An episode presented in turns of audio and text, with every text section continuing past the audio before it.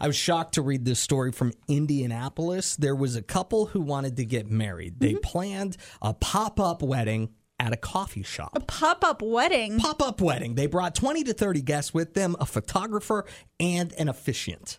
What? They started having a wedding ceremony in the corner of this coffee shop What? as if they just owned the place. Yes. What? Yes. And there was a barista who asked the photographer to get out of the way because they were like blocking the door so people couldn't come in and out. And the photographer said, Can you just wait five minutes? Oh.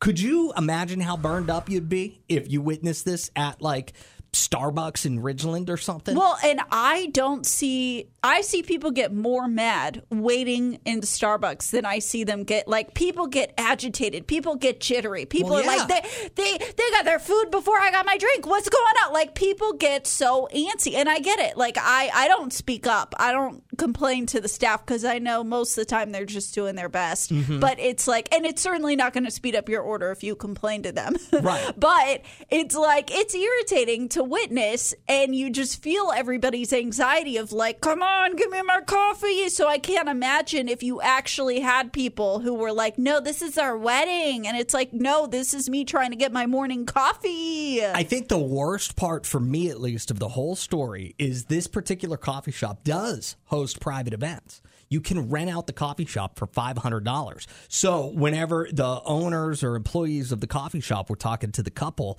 and kind of complaining about the whole thing, they said, uh, the, the couple said, Well, we'll pay you $200. And the barista said, Actually, it'll be 500 And then the couple like flipped out and was like, That's ridiculous. Not going to pay $500.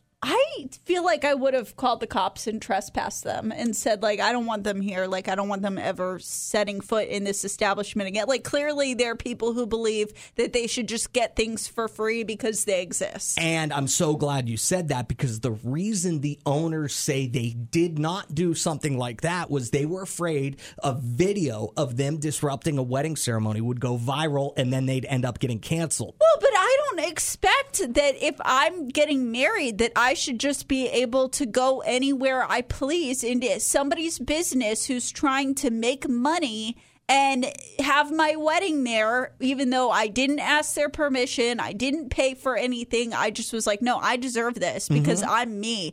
I mean, that is I, I would never expect that. Those people should be kicked out. And I think that that's a sign that you're a sane, logical person, and these people aren't. But you know who else isn't sane and logical? 75% of the internet. So, what would happen to this coffee shop if they got boycotted for interrupting this wedding ceremony that was not allowed to be taking place in their establishment, but they're still interrupting people's nuptials? I would really ask any of those people to take a hard look at their behavior the next time they have to wait in a coffee shop. that's a good point. That's a good point.